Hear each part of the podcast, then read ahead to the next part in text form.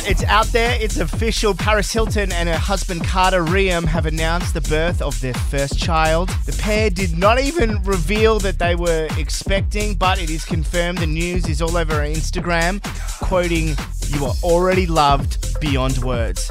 Paris captioned the Instagram post and featured a tiny little hand holding her finger. With the blue heart emoji, fans are obviously suspecting that Paris and Carter have welcomed a son, yet a name and all the other details have not been confirmed. The couple married in 2022 have previously been open about the desire to expand the family. Now, People magazine have confirmed the couple who began IVF during the height of COVID introduced their son via surrogate. Paris quoting, It's always been a dream to be a mother, and I'm so happy that Carter and I found each other. The new mum told People magazine exclusively, We are so excited to start our family together, and our hearts are exploding with love for our baby boy. The Kyle and Jackie O Show.